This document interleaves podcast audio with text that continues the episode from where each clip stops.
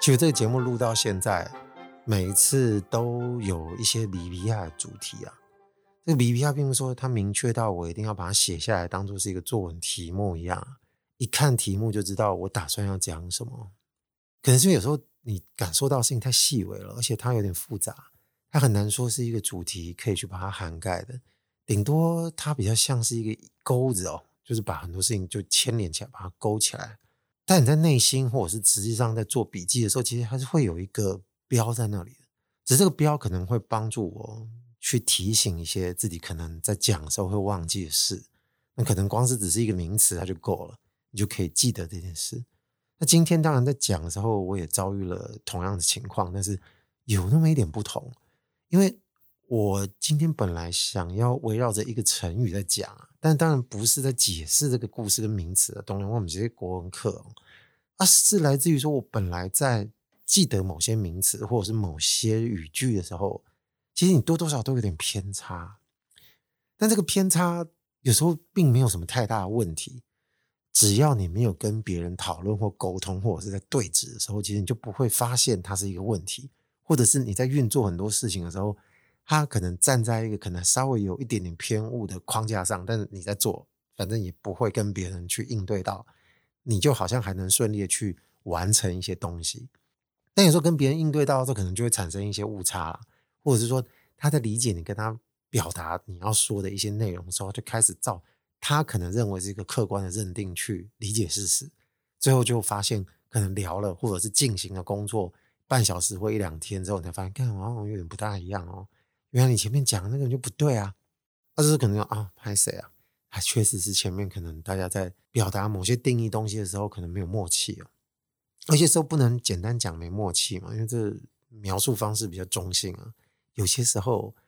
是纯粹是自己可能在这部分忘记了，这应该去做一些查核的偏差。啊，我今天本来就是想要用一个词来记得我要讲的大概的一些事情。但是发现这个词呢，想着想着发现不大对，而且我还甚至犯了一个错误。前几天刚好跟朋友在聊我今天想要讲的主题的时候，我就直接用了那个词，所以别人就会说：“哎，那你这个不就是那个意思吗？”我说：“不是。”哎，我刚刚讲那么久都没讲什么词啊，卖关子哦，靠北。而这个词就是将计就计。跟我说这个将计就计是什么意思？我们如果说今天去查一下这个典故说明，它释义大概是指利用对方的计策，然后我们来顺水推舟，反施其计，就是利用对方可能已知他要运行的一些计谋嘛，你可能假装上当啊，然后你再让他着了我们自己的道。然后他有一个比较好的解释，就是使用类别，他写说用在依事行事的表述上，依照情势去行事，是这个意思。那我本来理解的跟那个好像也没有什么太大的不同，但是我好像自我解释了多一点，我自我解释多了一点什么，就是我把情况把它缩限到某种将计就计这个词会使用的状态。刚好在查这个成语字典的时候，它不是下面都有例句吗？比方说第一句听起来是正常的，它写将计就计就是反攻敌人的好方法，这是会为吼。好，第二句它写目前看来只有将计就计来换取时间，我就是有点偏向这第二句这个例句的状况。如果照前面的理解的话，其实你对于整个形势还是有把握的，你只是希望这件事情能成功，所以你有点反间的意味在里面，表示其实这件事情是有点对象的、哦、那你应该不会是一种消极状态。但是我刚刚在重讲这一句，目前看来只有将计就计来换取时间，你好像有点没有别的办法。这个就是有点我之前可能在将计就计这件事情上面曾经忘记，其实它有一个比较广泛的，或者是说它应该是具有比较积极意味的这种表达，然后我就只记得了这部分。然后我跟朋友在聊天的时候只说，哎，我记得将计就计其实意思都是说你没办法啦，你就是只有一个可能甚至是你之前曾经否决过的方案，但是走到这个地步你要么就塞的戏啊，所以你只能刚刚用这一招。然后朋友就哦哦哦，哎，好像甚至被我给更新了这个部分的记忆，我还觉得我好像给人家一个很正确的方向，发现哦 sorry I was wrong。但是我在想这件事情的时候发现呃，我也不是全错，因为它不是，我觉得我比较像是某个比例的部分以为它就是全部，所以说照这个意思来说，我不能完全套用将计就计这个词来当做我今天想要讲的一些主题，因为如果这样讲的话，那它就全部是缩限到某个状态。那我现在的感想是，那我不如把它改成一句比较长的句子，只是将计就计这个词在里面。比方说没有办法了，我就只能将计就计，这个时候使用这个名词是没错，但是我不能把所有这种情形无限上升到只有这里才能用将计就计啊。可我有个预感，我接下来要讲的事情可能就会直接被这样子挪用哦。但是在现在这一段，可能我要讲将近半个小时或二十几分钟的时间之内呢，如果我们前面已经建立了默契，那我稍微有点误用应该也没什么问题，我就一直用这个名词，可能性极高哦。啊，为什么会想要讲这个？那不是因为我最近又看到了什么或听到了什么，所以就把一连串像那个连地瓜一样，把它所有的那个相关的资料库都全部把它调出来。诶，地瓜是连在一起的吗？靠北。反正就是因为看到一张照片，然后就勾起很多其他类似的回忆。有一次老同学在群组里面发了一张照片，它是一个日本的扭蛋机啦 ，KitaQ Man， 应该叫冠辉章转蛋吧。里面就是有一些机器人、假面超人之类的。然后他们不是很流行这个扭蛋，它会有一些隐藏版嘛。所以说你在那个机台的面上面，除了看到你可能可以扭到的一些选项，它一定有图压在上面嘛，但它一定有一个吸引你的，就是有一个很大的一个黑色的圆圈，然后上面打上问号，就吸引你说干，这有谜一样的东西哦，有个蛋贵着扣来气矿买哦，你想说哎、欸，好啊，我很想知道是什么啊。这个照片一拍出来就发现有人扭到了隐藏版，然后干他打开发现是黑色的这个问号变立体。我这么说可能还不是很明白、啊、它至少还是有个像钥匙圈一样的功能。那钥匙圈一定前面就是有个链子嘛，然后后面勾着这个主体，这主体有时候可能是一个公仔玩具啊，有时候可能是有的没的东西，它就是一个意义不明的一个扁形的圆形，一个塑胶，它长得他妈的就跟那个广告上面那个圆圈上面有一个谜样的问号，要告诉你这个有一个隐藏版的东西是一模一样的。然后你就发现哎，它没有错啊，他只不过是让你知道说我没有秘密，这件事情就是这样，我就直接让这件事情变这样子好了。这种迷因的东西当然超级吸引我们的注意力的，而且我想这个可能已经流传有个两三年或一两年了，只是有些时候我们就他妈的没有在第一时间看到，还会流传了很久才会被你看到，有时候就不知道为什么。好，这不是重点，可是这件东西真的深深吸引我，因为就是这种东西的个性真的是很对我胃口。然后就跟朋友讲说，这种情形我就仿佛可以想见当初他们在研发这个产品的时候，可能这一组的老大说哎、欸，我们一定要有一些，你说这别的组都有做这种彩蛋哦，就不知道是挖到什么的秘密隐藏款，然后这种操作方式就会让他们业绩很高，就一堆人都在扭那一台，所以我们也来弄一个吧，然后至于什么你们自己想好就可以了。然后可能大家在分头进行，就是做那个平面的人，然后跟这个设计彩蛋产品的人，他们可能想说那就分头去做，然后做那个平面广告的人就说哎、欸，你今天搞到东西是什么，然后那个负责产品部门就可能会跟他说啊，不用啦，反正你又不用秀那个东西是什么，你也不用做剪影啦，不要去给人家想，你就用问号就好了啊。好死不死，其实已经快要来不及了，那个想产品的人也想不到角色，也想不到那个工厂还能去做模做出那个玩具，想说完蛋了怎么办，来不及了。可是老大又要求哈、啊、算了算了，我就将计就计。这个计从哪来？就是那个平面部的人他可能已经把它弄出来，让他看到说干就这个就可以弄，诶工厂说这能做诶，那就做了，管了管了，反正那个老板也不知道，我们就把它弄出来。老板问说有没有隐藏版，说有有有，做做已经上上了。哇，你在开玩笑吗？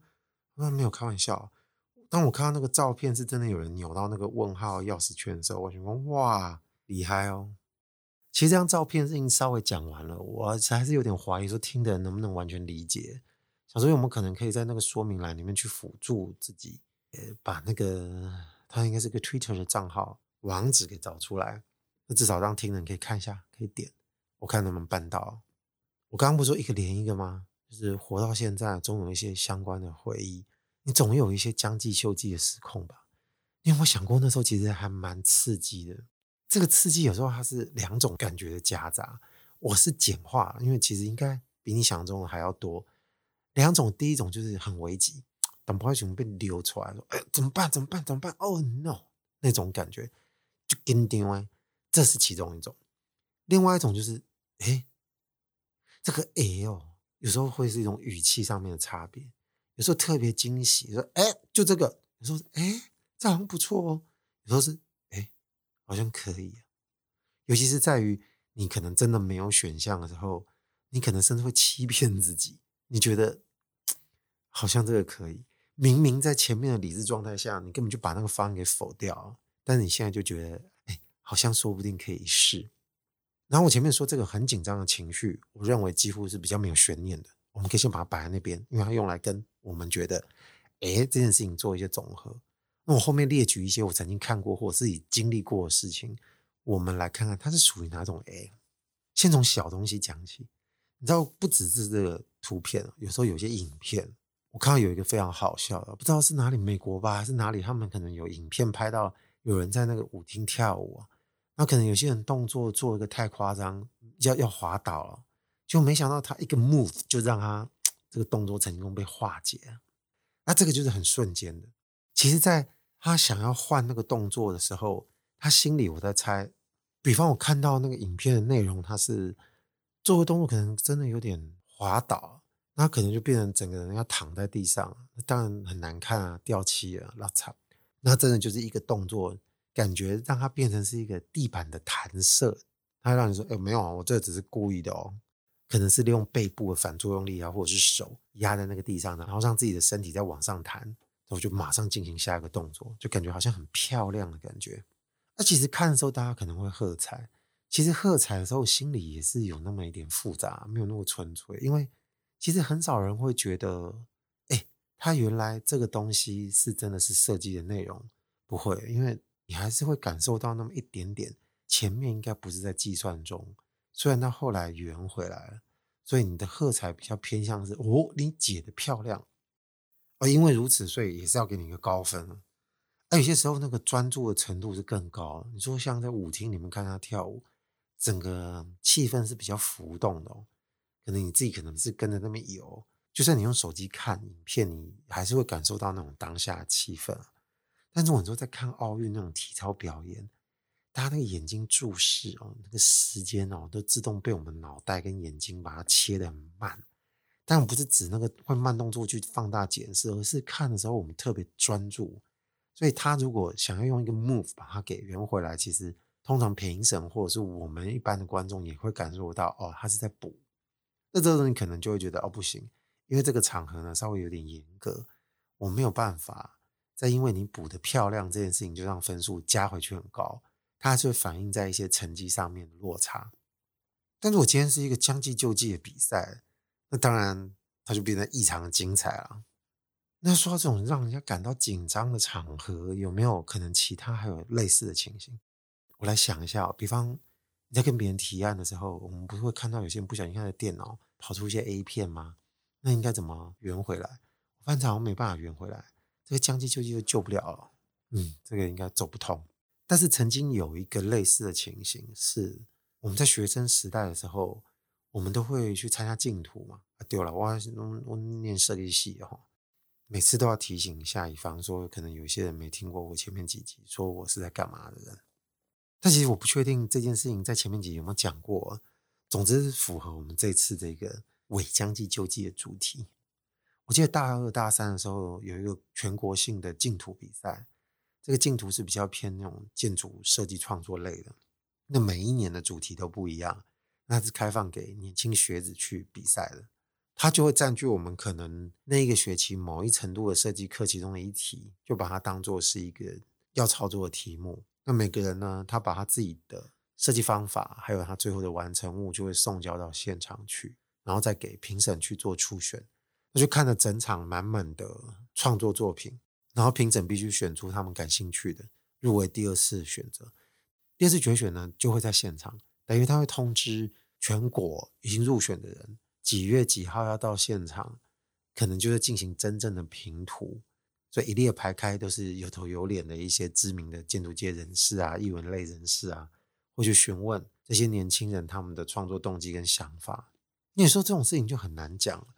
风险或者是说你会命中的几率，其实有时候就有时候跟乐透有点像，因为你并不知道你努力做出来的东西，别人一眼看的时候，他能不能去感受到什么端倪，所以有时候不免会产生那种连当事人心里讲说，干。那些哇，我哪丢啊？因为他自己都觉得他自己在乱做，结果没想到怎么竟然被选中。那这种状况一定偶尔都会有的。那我记得那一年我们有个同学，他就表达他自己是这样子的状况。那凭良心讲，那个时候大家可能都会觉得班上可能有谁会比较特殊，有些可能命中率比较高，一定啊，可能彼此看一看说，哎、欸，我刚刚你这也丢，我觉得那可能会被评审选中，你要上来评图。但事实上，揭晓的时候你会发现不是这么一回事。然后这一位没有把自己当作种子选手的同学呢，他就去了，因为他真的没想到、啊、他会被选上了、啊。很可惜这位同学最后他没有得到奖啊，然后回来就跟我们说在现场发生了什么事啊，因为他好死不死被抽中的编号是第一个，所以他没有办法去观察别人说过什么，他就是第一个上的。然后他本来就已经、嗯、他也就没有觉得真的特别要当一回事，所以他也没特别准备他要怎么去讲解他的东西，他就是一个有点随性的状态就上去了。但是你说随性呢，并不是你上场的时候就不会紧张，你反而会被那种气氛压得有点透不过气来，然后你会甚至感到更不知道该讲什么话。这有点像我前几集说突然被拿麦克风到你面前的时候，你不知道突然要发什么言一样的那种道理。但是学生时代我们可能更真诚的做自己，所以你根本不知道怎么掩饰，所以你的无助或者是你那个可能比较欠缺丰富的语言呢，就直接展现在大家面前了。他回来就是说啊，第一个他也不知道怎么办，他就上场就硬上了，然后就评图对大家老师说，明明是三分钟可以解说自己作品的时间，他不到一分钟就讲完了，然后讲完就站在那边，然后好像老师傻眼，大家傻眼，他自己也傻眼，就说啊，今晚啊，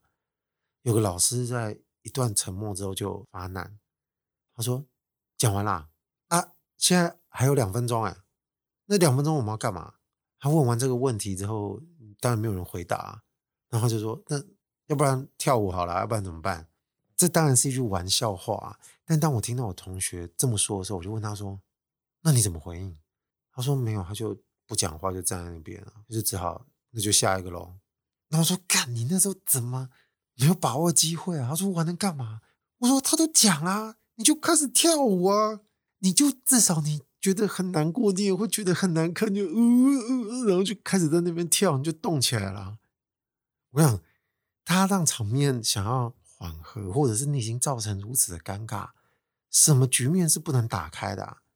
你他妈就把这个局面彻底的演出一次啊！你有没有想过，你如果真的在现场稍微这样子蠕动了一下身体，就真的在开始跳的时候，大家还难道不会记得你啊？可是我同学问我说这样我就会得奖啊，我就会在排名里面嘛，我说我觉得不会，反正我又没入选，我怎么知道、啊、刚刚讲了一个跳舞的，然后这个怎么最后结局也是跳舞啊？然后那个简短的跳舞拉草的影片，跟我同学评图这个，他们都是哪一种哎呢？我觉得那个跳舞的，大家看完可能心里会比较说，哎，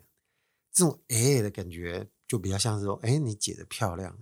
然后我朋友这件事情，我觉得它的层次可能稍微有点复杂，在那个瞬间应该是会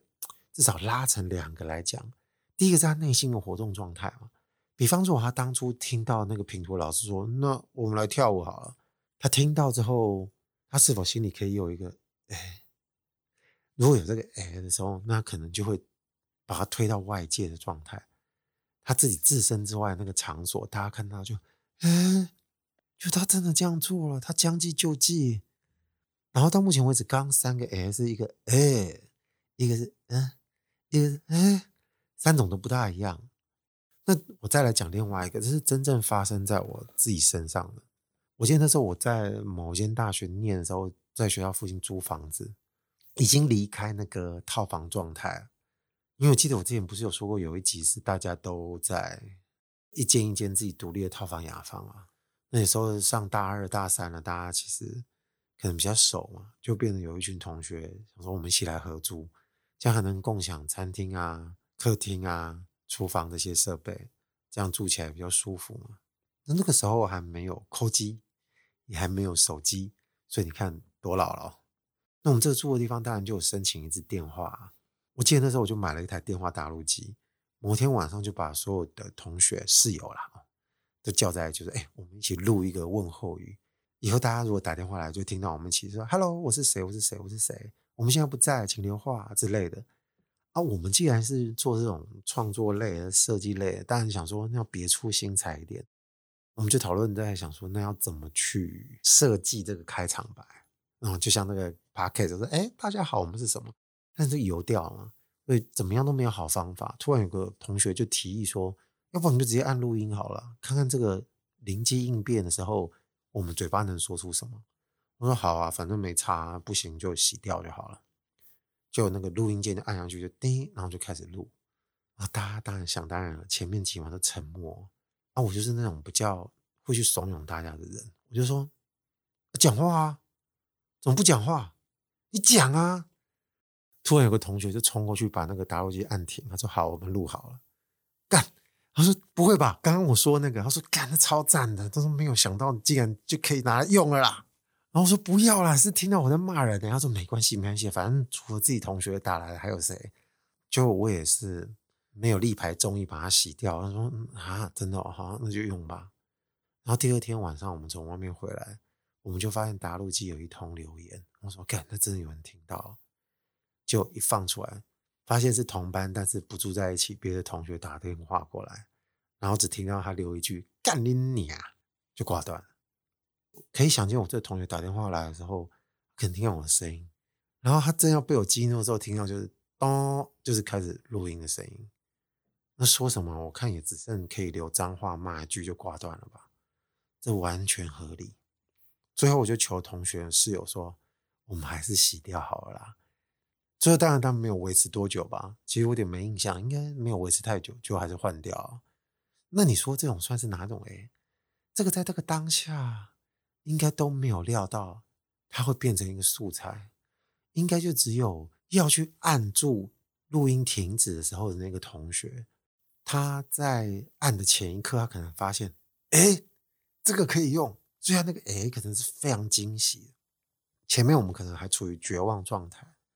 这个根本就是我这个偏误的将计就计最高的典范啊。